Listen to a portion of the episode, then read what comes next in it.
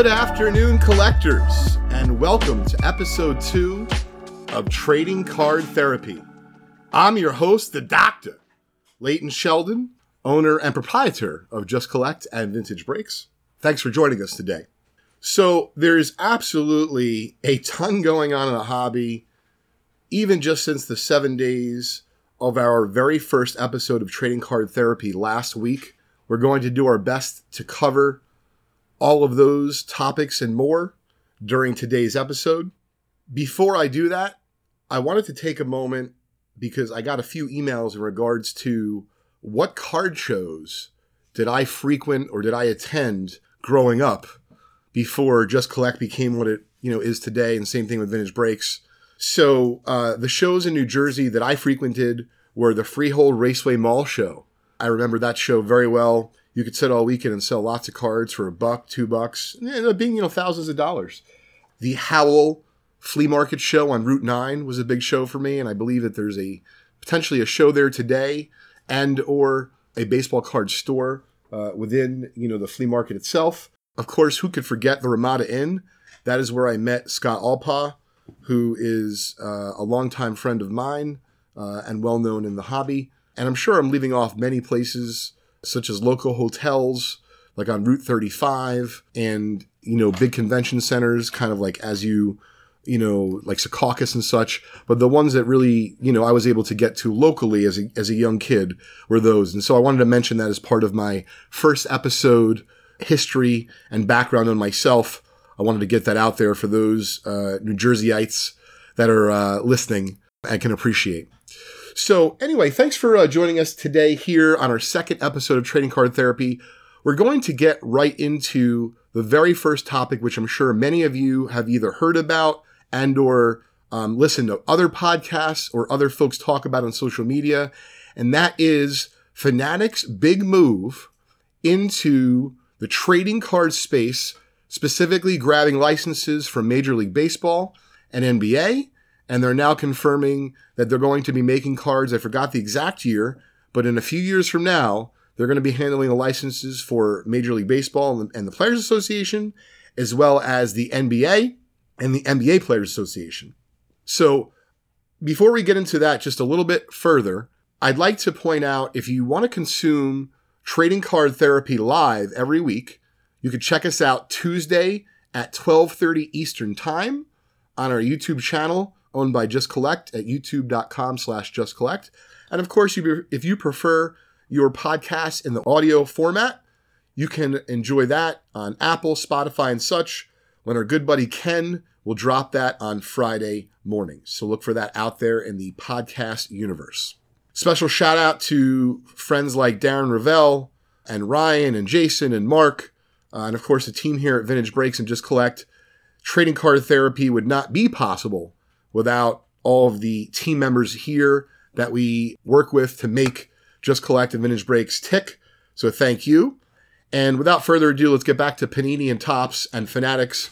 And so there's been a lot of talk, a lot of, if you will, shock and awe of what does this mean for you, the collector, you know, you, the investor, if you will. And a lot of folks are hybrid with Fanatics making such a strong play or a perceived strong play right? Obviously, time will will unfold and we'll see, but it looks as though it's going to be very strong.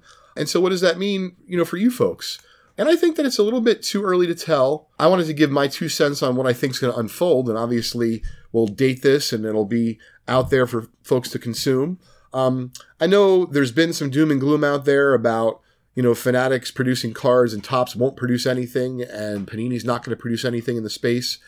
And just from my uh, standpoint, you know, I believe that Topps and Panini, at least for the interim, isn't going anywhere because they can produce cards, I believe, till 2026 or so. But I also think that Fanatics is a smart company. They have great people that are running it, and folks who are good at business recognize the value of a brand. And so my dad used to say motherhood and apple pie and Topps growing up. And so I'm wondering if that's going to play true for Fanatics. And of course, on the NBA side, does Fanatics feel as though that they need the Panini brand to run something like a National Treasures? But remember, Fanatics isn't necessarily an expert in the space, but they're going to want to be the best in the space. So the truth will certainly lie somewhere in between. Um, but I believe that we're going to see the Topps brand and the Panini brand continued in some capacity, uh, unless of course sides are unreasonable and you know no deal can be had or met, whether it be now or in the future. But I believe that Fanatics wants what's best for, of course, their bottom line, but they also want what's best for the community of users, and they have a lot of them. They have a lot of sports users to the tune of tens of millions. And so all I keep hearing is this doom and gloom of how this is going to be very bad for the industry, very bad for the hobby. And I don't necessarily share that sentiment, but with the asterisk of if Topps and Panini go away, well, then no, I think that if Panini just comes out, excuse me, if Fanatics just comes out with a Fanatics card brand and they forget about the Topps heritage and the Panini heritage, um, and it's everything new moving forward, I do think that could work. But I myself, as a pure hobbyist and someone who's been around for quite some time, would love to see the Topps name, you know, continue as well as it's a valued asset of the community. And so I think Panini, excuse me, I think Panini and Topps will both be looked like that by fanatics. It's just a matter of, of course, the dollars and cents. But I do think that in terms of great point, Chris Coe, there is lots of opportunity for fanatics to tie in all the channels to bring a better value for the collector sport fan. And that's collector sport fan can be a fan of digital assets, could be the fan of physical assets, could be the fan of not so typical baseball cards. So there's lots of, you know, crossroads happening. I believe that'll be interesting to see how Fanatics leads that effort or leads those efforts. But I do know one thing that there's a lot of money being put into this. And of course, people can be wrong. And I hear this expression often in, in a variety of different professional circles as well as, you know, personally, that rising tides lift, lift all boats.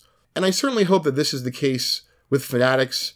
I do believe that they're going to be investing heavily into the space and now you're going to have potentially the leagues and their players lobbying for the success of those brands within that space. And so I think that before we, you know, have that knee-jerk reaction that that many of us do when when we have change in our lives, right? Forget about professionally, right? If you get laid off from a job or you know, you're moving states because your significant other got a new job. Whatever the case may be, we're always uh, averse to change. But change often brings out the best, brings out the best in people and experiences, and hopefully in business, it's going to bring out the best for products, for uh, variety. And, you know, I can only speak for myself, but Crosby's six years old. And I was talking uh, to someone about this earlier this morning. They were asking my opinion about the situation.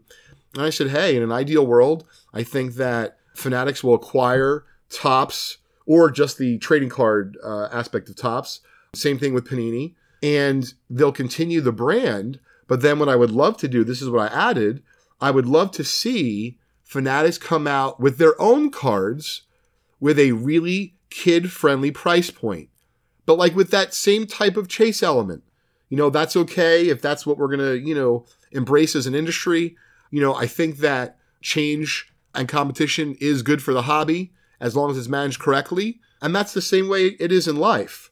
So I'm just thinking that because Fanatics who already has such a vested interest in the sports and the sports fan space, that to me, as an owner of justcollect.com, where we buy and sell old baseball cards, as an owner or one of the owners of vintagebreaks.com, where we offer both old and more modern breaks available on our YouTube channel seven days a week, you're always talking about customer acquisition customer acquisition is really expensive no matter what industry you're in and can of course be challenging.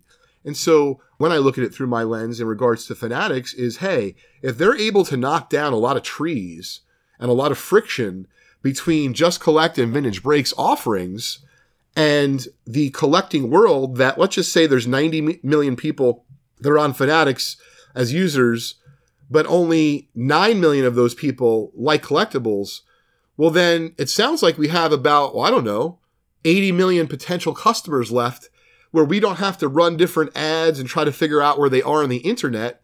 We know they're in the Fanatics ecosystem.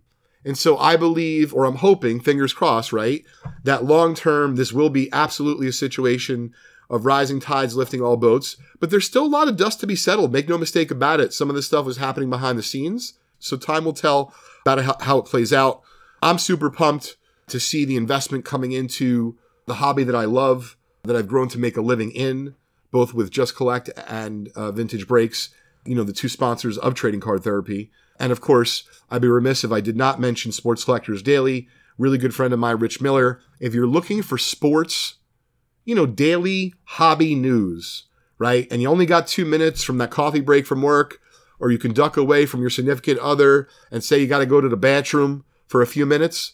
And instead of just texting me, hey, what's going on in the hobby? I would check out sportscollectorsdaily.com.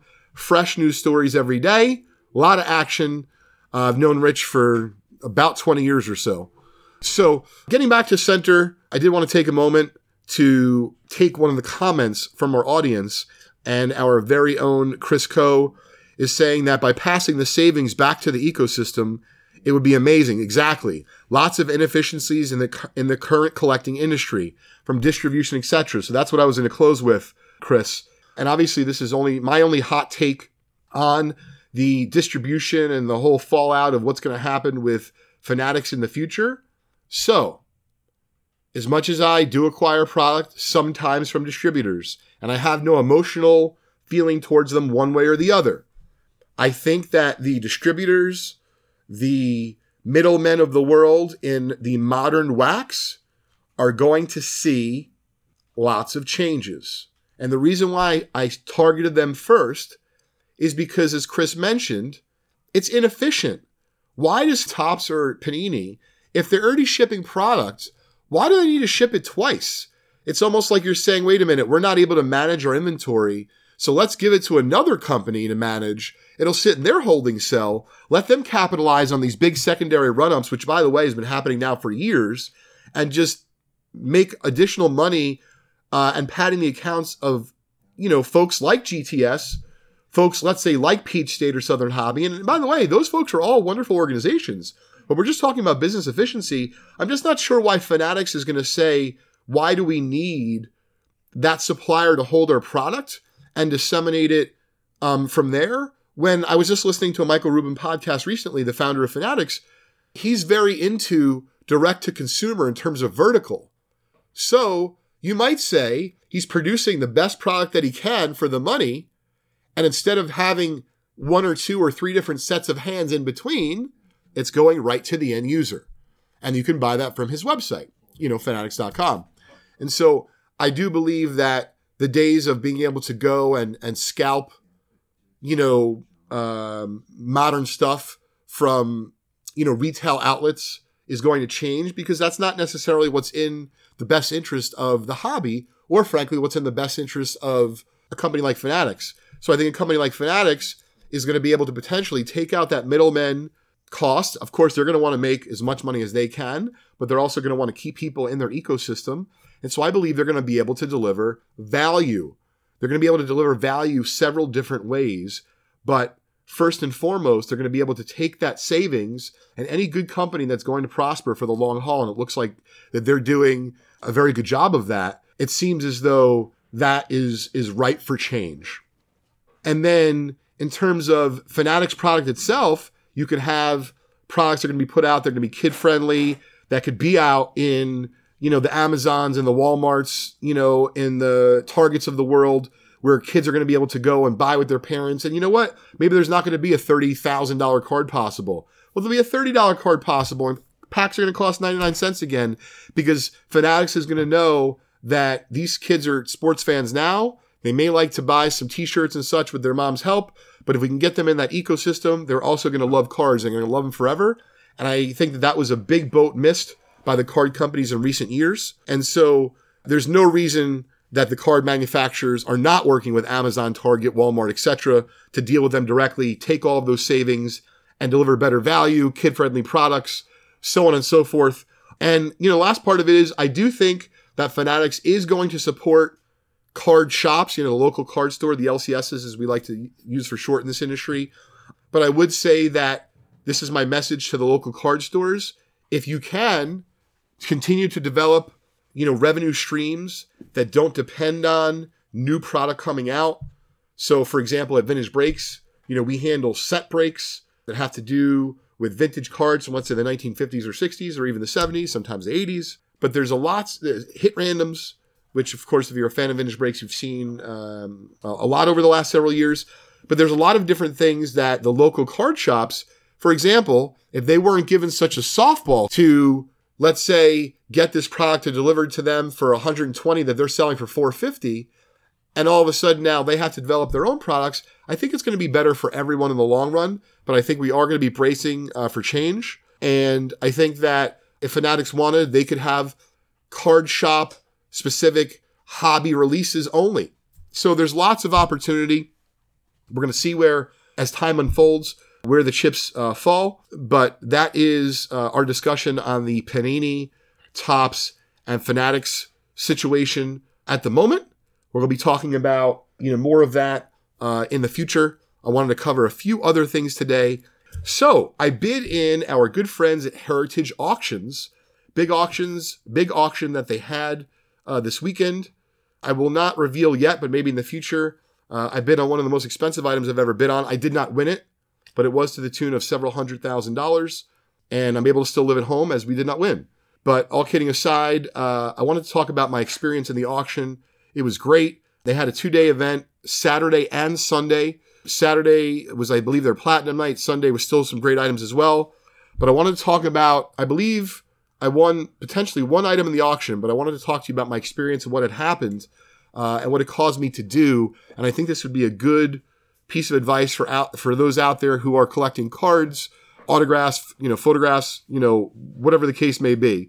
And so, in terms of the auction itself, it was fantastic, and I very much wanted two, but I really had my heart set on one particular Michael Jordan original photograph from his rookie season of 1984, where he was dunking with this just unbelievable scowl on his face at his first appearance ever at Madison Square Garden, and it sold for 65 hunch. And of course, I'm thinking, oh, this thing's probably worth 10,000, but you know, I put in my bid of 5,000 and change and it just wasn't meant to be. But what I took from that and bidding on some other Michael Jordan photos, which I did not come out victorious on, was hey, let me see what's out there. I set up next to my really good friend Ryan Friedman from Auction Report at this past year's National, as I do every National.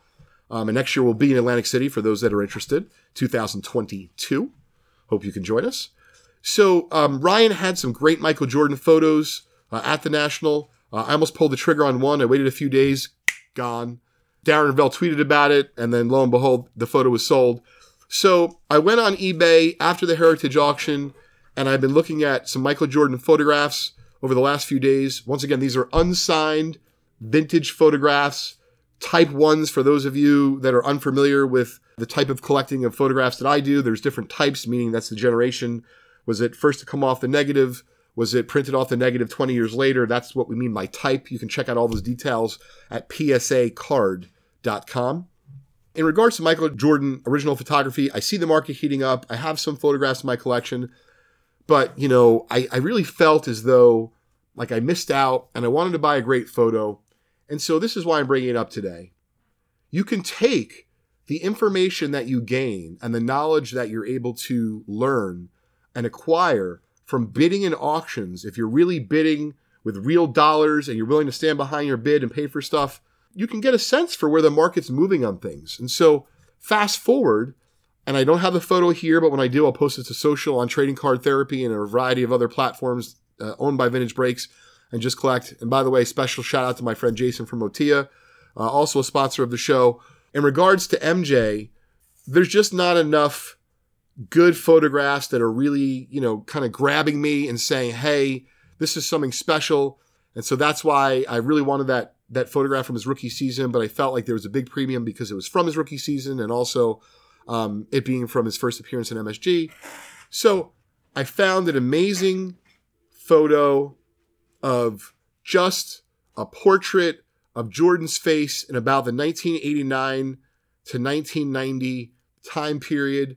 And what's so interesting is I've not seen very many Jordan portrait photos whatsoever. Um, and so it was at fixed price on eBay for I think a thousand. I made uh, an offer of seven and a quarter with shipping at seven fifty. I thought that would be reasonable. I didn't know if they would counter or not or just deny. Um, and ended up accepting the offer. So I'll be showing off that newly acquired Michael Jordan original photograph portrait for my collection. uh, in the coming weeks when it comes in. Just paid for it uh, late yesterday. So when you're bidding in auctions, try to take even small victories in the items that you don't win and realize that you're going to potentially be at the forefront of understanding the market trends, even that tiny little niche. So for me, it's the Michael Jordan photographs. And obviously, more macro, I, am very into vintage cards, both professionally and personally, as you all know. And if you haven't figured it out yet, yes, I'm a card nerd and I'm proud of it. For those of you that bid in Heritage or any other auction recently, please drop something in the chat or uh, in the comments about what you've won. It's always fascinating to me what people are collecting uh, out there. So I did attend a card show uh, this past weekend out in Hofstra. They actually had to cancel the second day of it because of the pending hurricane. I have just one item here that I picked up at the show, actually two items. One of them I already showed off on social media. It's a 1978 O-Pee-Chee hockey box, BBCE wrapped. For those of you who do not know what that means, that's Baseball Card Exchange. Check them out at baseballcardexchange.com on the web. Uh, they are the preeminent source for unopened and authentication in the unopened space. Check that out. Uh, this is one of my items that I, I uh, bought out at the convention. Here is another 1970 Topps football Cello First Series pack. It is the one with about 30, 33 cards in it. Uh, as you can see, this person bought it from Mile High Auctions, and I in turn bought it from them. I bought this because 1970 football cellos are great value for the money, as they have nearly three times the cards in them as the wax packs do, and the wax packs are extremely pricey. So it made sense to pick that up. Picked up a few other things as well. You could check me out at Leighton underscore Sheldon on Instagram to check out some of my other pickups from the Hofstra show. Special shout out to Jimmy and Brian for putting on an amazing convention. So, the last two things I wanted to uh, cover for today have to do with cards because what would we be doing here at Trading Card Therapy if we didn't geek out for a minute? So, this is a sign. I didn't forget about it but let's just say it wasn't at the forefront, the tip of my my my frontal lobe of my memory. I just bought this card recently out of auction with tremendous eye appeal. I believe it's the very same card, so I don't have that card in yet. But I just got back a reholder, and I believe I bought this card in a collection, and it was mislabeled by PSA, and I sent it in prior to the PSA shutdown on a, I guess a bulk-ish, I don't remember the dollar amount, uh, service and when so with this pop from PSA the other day, I'm like, wait a minute, did I grade this card recently? No, it was a reholder. So I believe I now have two of these. I'm going to evaluate it when the other one comes in. This one has tremendous eye appeal for a grade of one. We're going to talk more about eye appeal on episode three of Trading Card Therapy. So tune in next week. I know some of you out there will enjoy that. We've been preaching that here and discussing it amongst the vintage breaks community and the just collect community for the last uh, couple years. So here is my 1922 E121 American Caramel Babe Ruth holding the ball PSA 1. But check that out. For a PSA 1, you're talking about fairly square corners.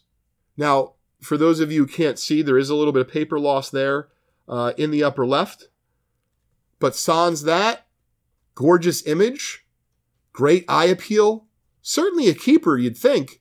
However, I bought a very similar card in a recent auction from REA. You can see the back, there's a little bit of paper loss. Otherwise, fairly clean. Looks like it was in a scrapbook at some point, just based on those glue remnants. But super pumped. Once again, this was already graded a PSA 1. It was just mislabeled by PSA, but it had been a PSA for months, if not longer, because I sent it in as a one card reholder and just kind of had forgotten about it. So, Sometimes it pays off when it takes a long time to get your cards back. And very appreciative of having this 1922 E121 American Caramel Babe Ruth coming back to us here. Oh, love the Harrington's ice cream. There's a big, really nice example of the Harrington's ice cream Ruth uh, in this um, weekend's. Check them out. Good buddy of mine, Al Crisafulli from Love of the Game Auctions. I already have several bids in their auction. I believe it ends on Saturday. So a little public service announcement for you all. All right. So we're trying to keep this to about 30 minutes. And even though we started just a couple minutes behind, we are generally going to start Trading Card Therapy, the live version of our podcast, 12:30 p.m. Eastern Time, Tuesday afternoons. So if you can, take your lunch break with me. I'll be taking my lunch break just after this, but it'd be awesome if you can join us for that. Or take a break from just doing work at your job. I won't tell if you don't. Um, but thanks for joining the doctor for today's episode of Trading Card Therapy. We have one more topic to cover, and that is buying collections because it's a personal passion of mine. Um, I enjoy it thoroughly. It's also the lifeline, the blood uh, line that that we need here at Just Collect to make us tick. And so I wanted to offer some super high level advice in regards to buying baseball cards because it's one thing and I'm going to show these cards off. You're going to folks, if you if you like 1950s cards, then you should not only consume our audio version of the Trading Card Therapy podcast, but check out our live version of Trading Card Therapy podcast because that's where you're going to see some treasures what I'm about to show off. So here's the deal. You might say, why is this knucklehead about to share with folks out there who he doesn't even know about how to buy more vintage cards in the same way that he's doing, especially because he does this for a living? Well, here's the deal. I know no matter what, I won't be able to buy all the baseball cards in the world. I'd like to, believe me. Uh, my wife knows it. So does Crosby. However, I also know it's not possible. And so I figured that the more I can arm folks who are either casual, intermediary, or more serious collectors, investors, I'm waiting for the call from Chris Coe. I'm begging to get another text from Andy Brentano. I'm hoping to get an email from Daniel Lynch that says, Late, I think I stumbled across the mother lode of such and such. And you know what? I'd like to be involved with it, but can you help me assess it? Could you maybe help me purchase it? Or just help me, give me some general advice, and I'll think about what to do at the end. I'd love to help. I like the action, and I want to see more treasure uncovered out there in the hobby. As as you know, I like to fancy myself a baseball card treasure hunter, but I'm still not going to be able to find all the treasures out there. So the best way to do that is in your circle of uh, people. So I don't mean you got to go out and get a website, chrisco.com or daniellynch.com, whatever the case may be, but go out there and establish that you are, are a passionate collector of baseball cards, that you're knowledgeable about it. And what does that mean? Put up a business card at the ice cream shop at your town. When you go to get gas, tell your gas station guy you just bought a cool card. And I know some of this stuff might seem a little bit hokey, but I talk about baseball cards nonstop. And so, aside from the organic content that we provide on our website um, for free at justcollect.com, that helps people with simple things like how do you hold your baseball cards? How do you take care of them? How do you ship them if you want to send them in for appraisal to a company like ours? All that great stuff. Here's the thing no matter how much great information we give away at Just Collect and the dozens of great auction houses that are out there, you know, like Heritage and like our friends from REA and all the other countless others that are out there, there's still going to be someone who doesn't know what they have. And so if you can help them, Darren Rovell sent countless people my way because they truly didn't understand what they had. We don't get to buy every collection, but we help as many as we can. And we feel like good karma will come back to us. And so if there's a time and place for folks to, whether it be sell, trade, get more information, they know that they can come to the doctor. That is yours truly, Leighton Sheldon. So we appreciate you joining us today on Trading Card Therapy. And, you know, the last thing is you could take out very cheap classified ads once a month in your town to let people know that you're looking for old baseball cards. So many different ways to get involved in your community. So I wanted to close with this uh, collection of cards. We'll talk about the details on how I evaluated it next week on the third episode of Trading Card Therapy. Thought you'd find all that information interesting um, and potentially useful for those who are aspiring to go out and value deals and value collections. And so, without further ado, this is the 1950s collection with approximately just over 600 cards from the mid 1950s, heavy dosage of 1955 and 1956 Topps baseball. Check them out, folks. That's right, not one, not two, not three, but four 1955 jo- Topps Jackie Robinsons in this collection. By the way, second installment of this collection. So it's another reason why I talked about making friends and providing value. We had a successful first transaction. We didn't push and say you have to send in everything at once. He said, I'd like to kind of get my feet wet. We said, get it wet, one foot at a time if you'd like. Well, he jumped in the pool big time, the deep end with this batch. Check out now a couple of Teddy Ballgame, Ted Williams, 55 Topps. We're now moving into 1956. Once again, these are just the highlights. There's hundreds of other cards in the collection. So here is a couple second year Roberto Clemente cards. And then look at that. Jackie makes another appearance. Two more 56 Topps Jackies or um and a, several 1950s wow there's three 56 teddies and i'm just going to fan these up here because we don't want to be rude to al kaline ernie banks a luis aparicio rookie so folks if you're listening to this on audio you can tune in and see you know all these treasures we're showing off on a weekly basis 12:30 p.m. eastern time trading card therapy thanks to our sponsors just collect Vintage Breaks, Otia Sports. Special shout out to my friend Mark Jacob and his team from Bleecker Trading. I believe they're having another trade night in New York City. Check them out on Instagram. From yours truly, the doctor, until next week, signing off.